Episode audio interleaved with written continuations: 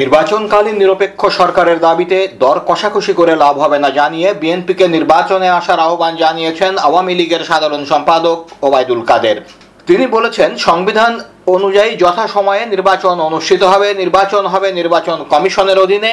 একটি নিরপেক্ষ নির্বাচন অনুষ্ঠানে শেখ হাসিনার সরকার সর্বাত্মক সহযোগিতা করবে। বহু দেশে ইভিএম ব্যবহারের উল্লেখ করে তিনি বলেন, আপনারা নির্বাচনে কারচুপি করতে চান কারচুপি জালিয়াতি এড়ানোর জন্য এই ইভিএম ব্যবস্থার চেয়ে আধুনিক কোনো পদ্ধতি নেই।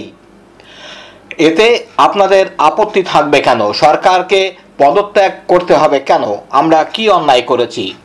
ওবায়দুল কাদের বলেন, এ ধরনের কথা দেশের মানুষ গত তেরো বছর যাবৎ শুনছে। গত নির্বাচনের সময়ও বিএনপি ও তাদের জোটের হাঁক ডাক শুনেছে, কিন্তু পানি ঘোলা করে অবশেষে তারা ডায়ালগেও এসেছে এবং নির্বাচনেও অংশ নিয়েছে।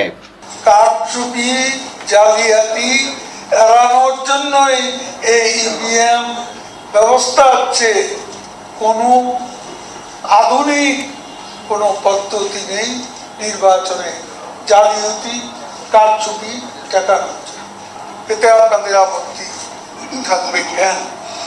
পদত্যাগ কেন করতে কি কারণে? আমরা কি অন্যায় করলাম আমরা বলতে চাই, ধরনের কথা, দেশের মানুষ তেরো বছর যাবৎ গত নির্বাচনের সময়ও বিএনপি এবং তাদের জোটের হাত ডাক শুনেছে।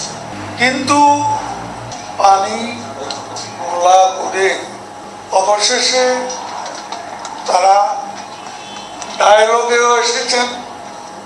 প্রধানমন্ত্রী আহত এবং নির্বাচনেও অংশ নিয়েছে ক্ষমতায় থাকার সময়ে সরকার কোনো শিক্ষা নেয়নি দাবি করে তাদের পরিণতি শ্রীলঙ্কার চেয়েও খারাপ হবে বলে মন্তব্য করেছেন বিএনপি মহাসচিব মির্জা ফখরুল ইসলাম আলমগীর। গত মঙ্গলবার দুপুরে মহাপল্টনের কেন্দ্রীয় কার্যালয়ে এক সংবাদ সম্মেলনে তিনি বলেন, শ্রীলঙ্কার পরিস্থিতি থেকে এই সরকারের শিক্ষা নিয়ে লাভ হবে না, কারণ শিক্ষা নিতে জানে না তারা।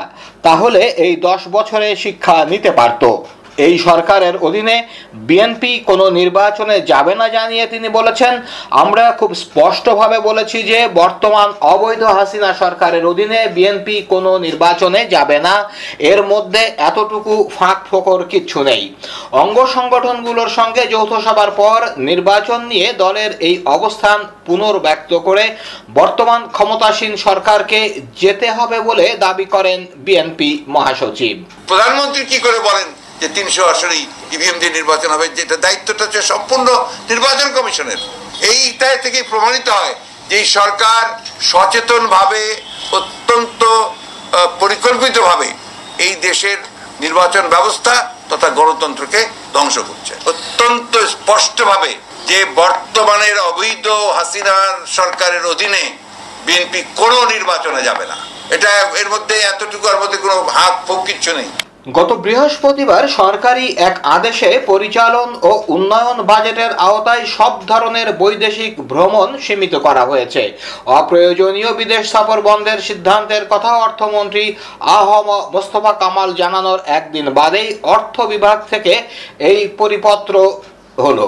এতে বলা হয়েছে, কোভিড পরবর্তী অর্থনৈতিক পুনরুদ্ধার এবং বর্তমান বৈশ্বিক সংকটের প্রেক্ষাপটে পুনরায় আদেশ না দেওয়া পর্যন্ত সব ধরনের exposure visit study tour APA ও ইনোভেশন আওতাভুক্ত ভ্রমণ এবং ওয়ার্কশপ সেমিনারে অংশগ্রহণ সহ সব ধরনের বৈদেশিক ভ্রমণ বন্ধ থাকবে। এ আদেশ এখন থেকেই কার্যকর হবে বলে জানানো হয়েছে। বুধবার সরকারি ক্রয় সংক্রান্ত মন্ত্রিসভা কমিটির বৈঠক শেষে সাংবাদিকদের প্রশ্নের উত্তরে ব্যয় সংকোচনে সরকারি কর্মচা, কর্তা কর্মচারীদের বিদেশ সফর নিয়ন্ত্রণের কথা জানিয়ে অর্থমন্ত্রী আহম মোস্তফা কামাল বলেছিলেন পরিষ্কারভাবে মাননীয় প্রধানমন্ত্রী বলে দিয়েছেন। বিদেশ সফর আর নয়, যদি কোনো প্রয়োজন না থাকে। এক্সক্লুসিভলি যদি কোনো স্ট্র্যাটেজিক কারণ বা বিশেষ- কারণে যদি কোনো কারও ভ্রমণ করতে হয়, তারা যাবেন। আদারওয়াইজ ওনারা যাবেন না। দেশে ভোজ্যতেল সরবরাহ ও মূল্যে অস্থিতিশীলতার মধ্যে বিভিন্ন স্থানে অভিযান চালিয়ে কয়েক লাখ লিটার তেল উদ্ধার করা হয়েছে। ভোক্তা অধিকার সংরক্ষণ অধিদপ্তর ও আদালত গত কয়েকদিন ধরেই এসব অভিযান পরিচালনা করছে। ভোজ্য তেল কারসাজির সঙ্গে জড়িত অসাধু ব্যবসায়ীদের বিরুদ্ধে রাজধানী সহ সারা দেশে জাতীয় ভোক্তা অধিকার সংরক্ষণ অধিদপ্তর সহ স্থানীয় আইন শৃঙ্খলা রক্ষাকারী বাহিনী ও বাহিনীর অভিযান চলবে। পরিস্থিতি স্বাভাবিক না হওয়া পর্যন্ত কারও কথায় অভিযান বন্ধ করা হবে না বলে জানিয়েছেন জাতীয় ভোক্তা অধিকার সংরক্ষণ অধিদপ্তরের মহাপরিচালক। গত বৃহস্পতিবার রাজধানীর কারওয়ান বাজারে সংস্থাটির প্রধান কার্যালয়ে ভোজ্য তেল সরবরাহকারী কোম্পানির প্রতিনিধি ও ব্যবসায়ী নেতাদের সঙ্গে আয়োজিত এক মত বিনিময় সভায় তিনি এই হুঁশিয়ারি দেন। আমার কাছে প্রমাণ আছে, কারা কারা করেছে। আমি কিন্তু আজকে বসছি, কিন্তু প্রমাণ নেই। আমরা আজকে দুই পক্ষের তথ্য নিলাম। আমাদের কাছে তথ্য আছে। আমরা আগামী সপ্তাহ থেকে, যেহেতু এটা অলরেডি বাজারে এটা আপনার করা হয়েছে, আমরা যেমন তেলের ক্ষেত্রে যেমন অভিযান চলেছে, আমরা আগামী সপ্তাহ থেকে এই বিষয়ে আমরা অভিযানে নামছি। উচ্চ পর্যায় থেকে সেইভাবে ম্যান্ডেট দেওয়া হয়েছে যে কঠোর অবস্থানে যাও। বরঞ্চ আমাকে বলা হচ্ছে, কেন তুমি খালি ফাইন করে, ফাইন করছ? কেন তোমরা কি বলে স্পেশাল পাওয়ারকে মামলা করছ না? বাণিজ্য মন্ত্রী টিপু মুন্সি বলেছেন, ব্যবসায়ীরা বাজারে যতক্ষণ পর্যন্ত ঠিকমতো তেলের যোগান দেওয়া শুরু না করবেন এবং সরকার যতক্ষণ পর্যন্ত মনে করবে বাজারে হস্তক্ষেপ করা দরকার, ততক্ষণ বাজারে তৎপরতা চালানো হবে।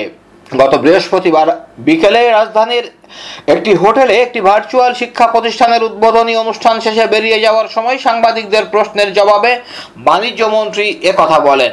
ব্যবসায়ীদের দাবি অনুযায়ী বাজারে অভিযান বন্ধ হবে কিনা এমন প্রশ্ন করা হয়েছিল বাণিজ্য মন্ত্রীকে জবাবে?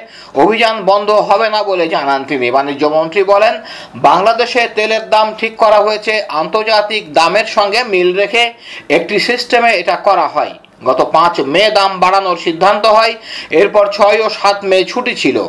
এছাড়া কিছু অসাধু ব্যবসায়ী আগের দামের তেল লুকিয়ে রেখেছিলেন, সেটি তারা বের করছিলেন না। তবে তিনি মনে করেন, দুই তিন দিনের মধ্যে বাজারে যোগান স্বাভাবিক হয়ে যাবে। বাণিজ্য মন্ত্রী বলেন, আমরা মনে করি যতক্ষণ পর্যন্ত তারা ঠিক মতো সাপ্লাই নেওয়া শুরু না করবে, আমরা যতক্ষণ পর্যন্ত মনে করি যে বাজারে করা দরকার, ততক্ষণ পর্যন্ত আমরা বাজারে